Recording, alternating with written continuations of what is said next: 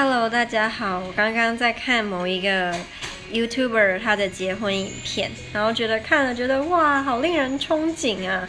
但其实啊，我觉得我们家好像有点被诅咒的感觉，在婚姻这一块。我妈包含她，总共有六个姐妹，全部都离婚了，只有她的两个。哥哥就是没有离婚，其他姐妹姐妹辈的全部都离婚，所以我其实有点害怕。然后因为我姐也还没结婚，所以我也不知道，我没有一个前呃例子可以参考。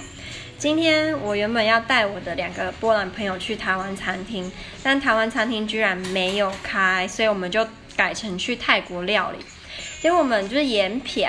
走过头就走去印度餐厅，所以我们最后就吃印度料理，是不是很傻眼？但是出乎意料的好吃，我以前都不知道原来印度薄饼这么好吃，活着真好。